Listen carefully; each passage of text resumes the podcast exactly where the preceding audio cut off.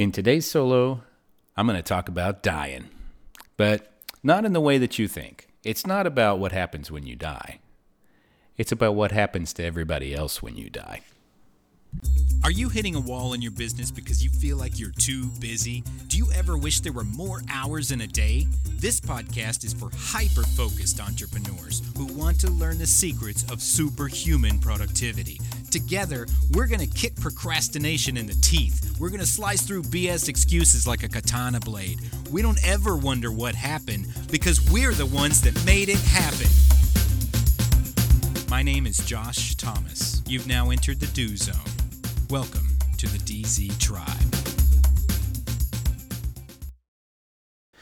Do whatever the hell it is you want to do. You're going to die. Grant Wise. DZ Tribe. Josh Thomas. Thanks for joining me. Today's solo is going to be a little morbid, maybe a little inspirational, but the topic is death. And not specifically death, as in, this is what happens when you die. I'm not going to get all spiritual on you. But I am going to talk about death as a marker, as a meter, as a measuring point, as a check-in, if you will. Let's think about this. If you're sitting here listening to this episode, and the next breath that you take is your last, how do you feel about that? How does your family feel about that?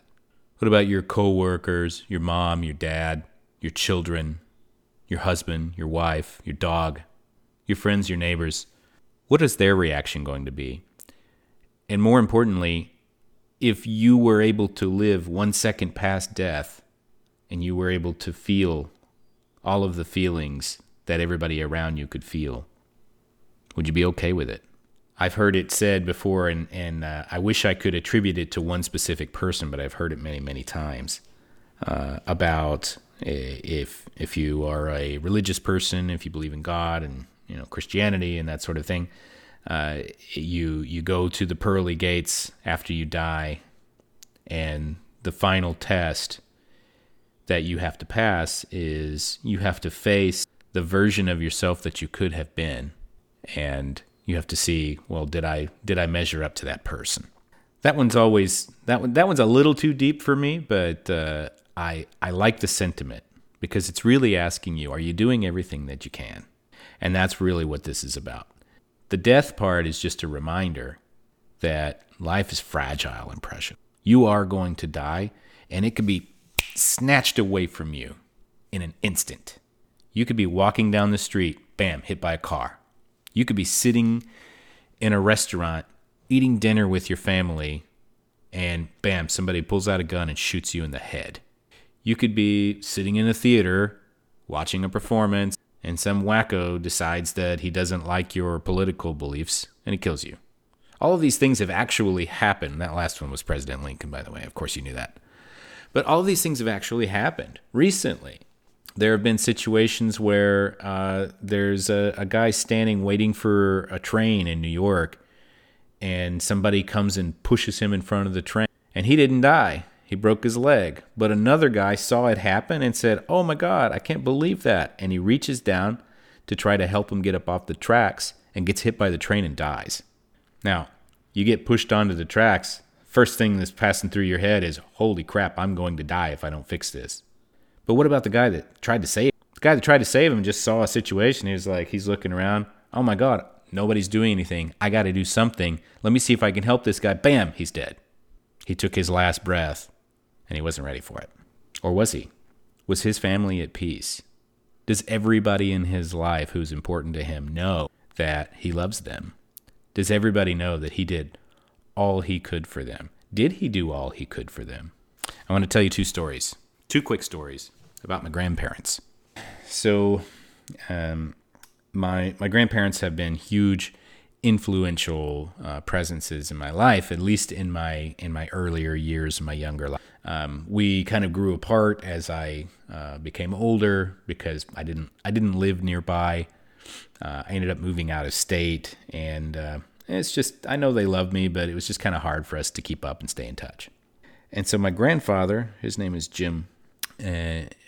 Jim was this fascinating person. He worked for IBM for like I don't know, 100 years or something. He was working for IBM back when computers were the size of warehouses, and always a really smart guy. Never had a college education. He just figured it out. And one of the primary lessons that he taught me, he was a huge male role model because my dad wasn't around. And he would always take care of me. He would take me fishing. He would teach me how to do stuff. He'd let me ride around in his riding lawnmower when I was like 8 years old, and you know, all kinds of amazing things. And he was an artist. He was a designer. He was an architect. He was good with computers in the 80s, whatever that means. And he taught me about doing things right. He taught me, you know, if you're going to do something, you might as well take the time and get it right, because otherwise there's no point in even doing it. Okay. So I learned all of these lessons from him, and he gave me all of this love, and he was always there, and he was always supportive. And I learned countless facts about life that I took for granted when I would hang out with my friends and realize that they didn't have those same lessons. It took me a long time to understand, like, well, why don't you see the world this way? Well, because they didn't have Jim. They didn't have Grandpa Jim. So Grandpa Jim was kind of forced to retire because they were paying him way too much. And he had no college degree. And so in the early 90s, IBM said, Jim, I think maybe it's time for you to retire. And he said, well, I don't want to retire. I love my job. I love what I do. The problem was that job defined him. That job was his life. He drove like an hour plus every day so that he can go and have this job. It was very meaningful. And so when he retired, he basically died that day. It just took him 20 years. And what happened was he slowly slipped into dementia. He would never really get out and do anything or take care of himself. And his mind started slipping and slipping and slipping until it was basically gone. There wasn't much left. And in 2012, I got a phone call. My mom and I had moved to Texas. We're from Kentucky. In 2012, I got a phone call. Hey, he's really bad. You need to get up here today, like right now. You need to get on a plane this afternoon. It's scary. One of the scariest calls I've ever gotten. And so I didn't have the money. So some random person paid for my ticket. I don't even know how. I don't even know to this day how I got there. But I got there, and he wasn't all there. He was, you know, he's some moments of lucidity and some moments to where he just didn't make any sense. And it was kind of sad and difficult, but the whole family was there, and he was just such a tremendous presence and influence on everyone. And the time came and went for our visit, and I'm saying my goodbye. He's still there. We're in the hospital. I'm saying my goodbyes to him, to this man. And I'll never forget, he was out of bed, and he was sitting on a chair, and he was wearing his hospital gown.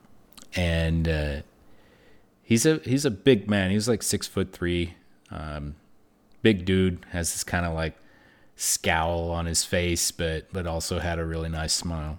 And he's sitting there kind of slumped over in the chair, and I'm standing over him. And he looks up at me, and I said, well, I need to go now. It was great to see you. And he looked up at me, and he said, I'm sorry for the way that things turned out. And I had this amazingly beautiful moment and opportunity that most of us just don't get. As I'm standing over my grandfather, this tremendous, gigantic presence in my life, I was able to put my hand on his shoulder, and I was able to look him in the eye, and I said, you don't have anything at all to be sorry for. You have done so much more for me than I'll ever be able to express, and I want to tell you thank you for all of it, and I love you. And I gave him a big hug, and he said, okay. And I walked out of the room, and that was the last thing I said to him when he was still alive. And I got that right. I got that one right. How many chances do we get in life to look somebody in the eye and just say, thank you. I appreciate you. Everything that you've ever done for me, thank you for that. And that be the lasting impression that they have.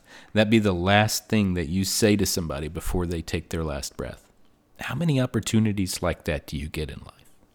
Not very many. And so if you haven't been able to say that to the people in your life who are important, go say it right now. Don't wait. Call them immediately. Go to their house. Get on a plane, because your next breath could be your last, and you have no control over that. Make sure the people who matter know that they matter. Make sure if you do get hit by that train, or if you did get shot in the head, or if you did get mangled in a head-on collision or something like that, make sure that your soul is at peace, knowing that everybody around you understands how much they mean to you. And that's the lesson that I want to leave with you. That's the thought that I want you to contemplate. But don't contemplate it too much. You know, what you really need is action. You need to pick up the phone, and you need to call your mom or your dad if they're still around. And you need to say thank you for everything. Even if they were shitty parents, call them. Thank you for doing the best that you could with the tools that you had. I know it was rough. And I know we have our issues, but I appreciate you, because without you, I wouldn't be the person I am today, for better or for worse. Call your children if you have children. Say, hey, I just want to let you know that I'm so proud of you for everything that you're doing and navigating through the world. I know it's not hard. I know it's not easy. Thank you. Call your significant other if you have one. Hey, thank you. I really appreciate you. I know that we have our challenges. I know that things aren't always roses and butterflies and bacon. I appreciate you sticking it out with me. I appreciate you challenging me. I appreciate all of the fights and arguments that we have, because it reminds me that you care, and it reminds me that we're very different people, and that's okay. It doesn't matter what you say. See, that's the point. And it doesn't matter what they did or who they are. What matters is that you share with the world how much of an impact it has had on you, and that you appreciate it. Hey, I appreciate you, and I want you to know that, because if my next breath is my last, we'll both be able to move forward in peace. That's it for today's episode. Call somebody now. Let them know they matter. Until next time, go get something done. See ya. I have a job for you. Open up your phone or get out a piece of paper and write down these 3 questions. Number 1, what is one important task I can get completely done today? Number 2, when can I start it? And number 3, what impact will that have on my life? Now answer these questions as best you can every single day this week. Then commit to taking action daily. Now you're in the Do Zone, baby. Let's go. Need some help with accountability? Are you stuck where you're at and not sure how to break through the barrier in front of you? Join the DZ Tribe for free by visiting thedozone.com. We're a group of hyperactive entrepreneurs who want to help you get more stuff done. Oh, one more thing. If you know somebody who needs to hear this message, share it with them. Text them, email them, send them a DM on social media, smoke signals, carrier pigeons, whatever. Be sure to tag us at the Do Zone. Also, keep the 5-star written reviews coming over on iTunes. That helps new people find the show, hear it, and get themselves into the Do Zone as well. And always remember, the road to success is paved with imperfect action. So what are you waiting for? Go do something already. See you next time.